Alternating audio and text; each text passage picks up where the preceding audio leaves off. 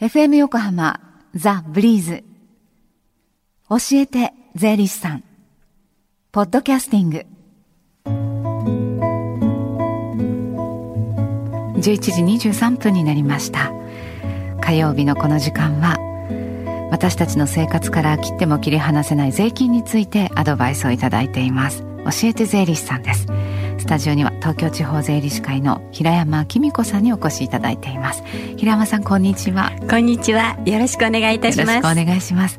で今日は教えて税理士さんの無料電話相談会が行われてるんですよね。はいそうです。毎月第3火曜日に税に関する電話相談会を実施しております。はい。すでに10時からスタートしておりましてこの後12時まで受付しているんですはい。まあ、今まで教えて税理士さんに出演された税理士とか、今後出演予定の税理士が回答いたしますので、日頃疑問に感じている税のこと、はい、お気軽にお問い合わせくださいね。はい。では、その電話番号をお知らせします。045-315-3513です。045-315-3513です。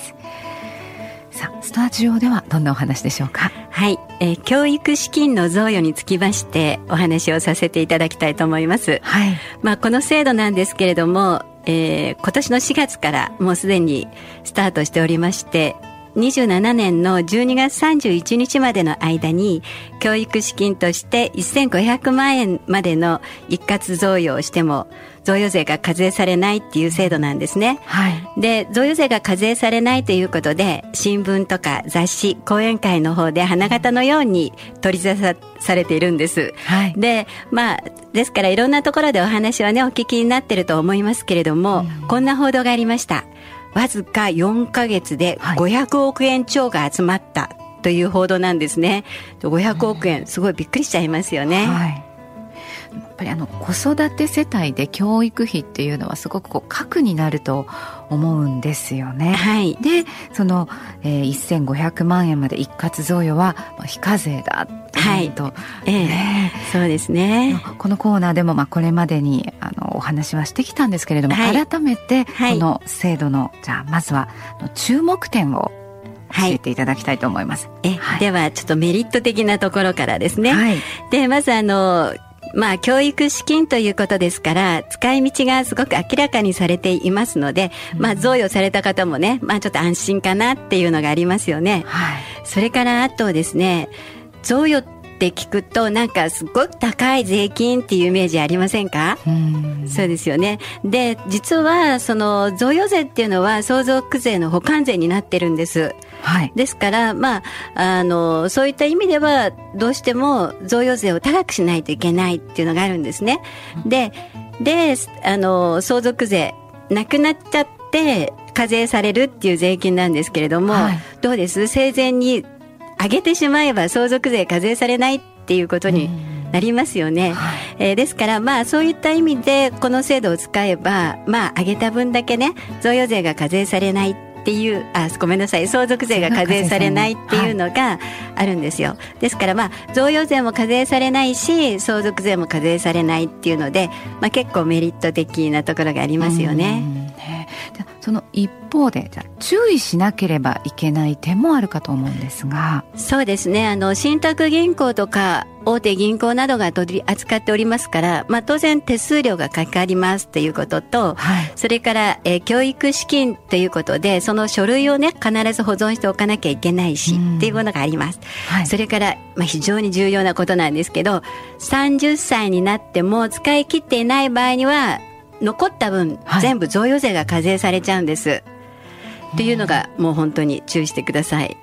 それから北島さんご兄弟って何人いらっしゃるんですか？弟が一人おります。あ弟さんがいらっしゃるんですか、はい。はい、えー、例えばこれ北島さん本当ごめんなさい、はい、えっ、と実は弟さんの方のお子さんに、はい。えー、1500万あげたとするじゃないですか、はい、で北島さんの方のまあお子さんもしいたとしてですけれども、はい、えー、なかったらどう思われます？ね、同じ孫なのに、はい、私の子供にもあのね教育資金としてちょっとっていうことではその兄弟間のちょっとしたね、そうですよね、まあ、喧嘩かどうかわかりませんけれども、ちょっと争いの種になりかねないですね。そうですね。ですから、まあ、贈与の時点でクリアされればいいんですけれども、はい、まあ、相続の方に引っ張ってた場合、相続の争いの火種になってしまうようなこともありますので、ちょっと心配の部分がありますよね。うんなるほど。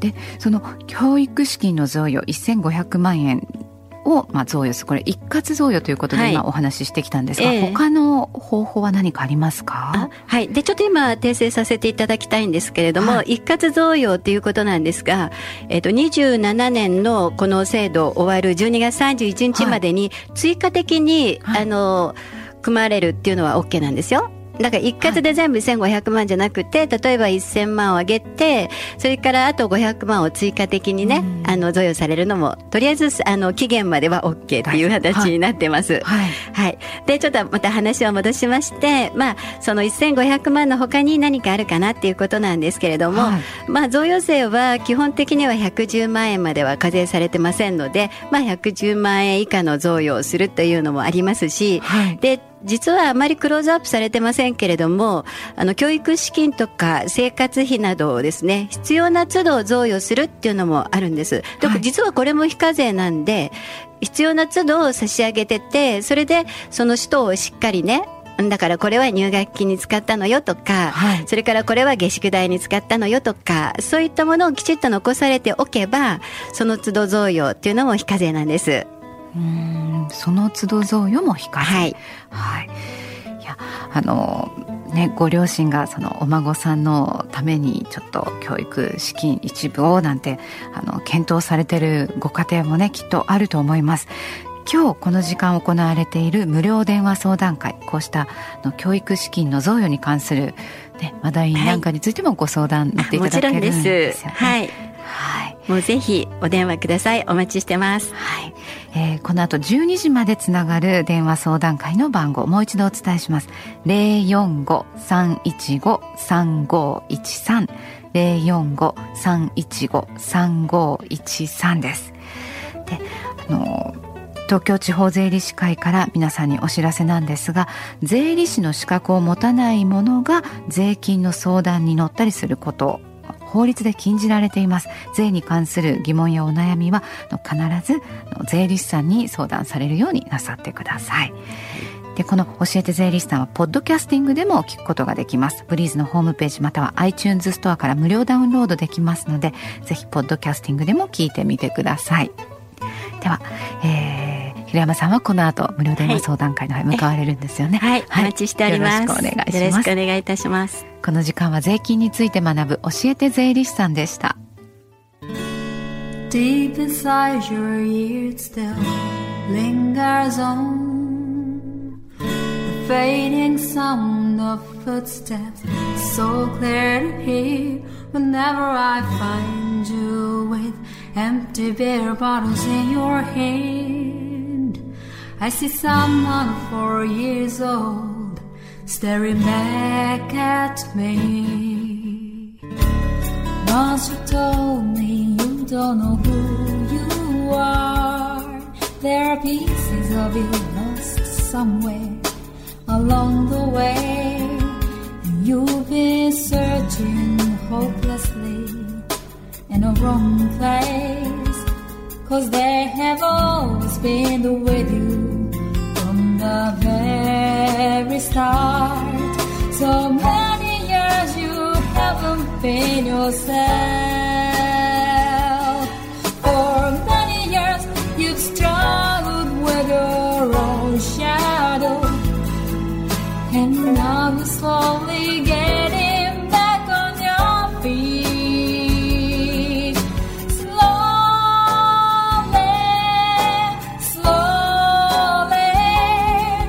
For many years you haven't been yourself. So many years you've struggled with your own shadow. And now you're here with me, beds, all the lost pieces together.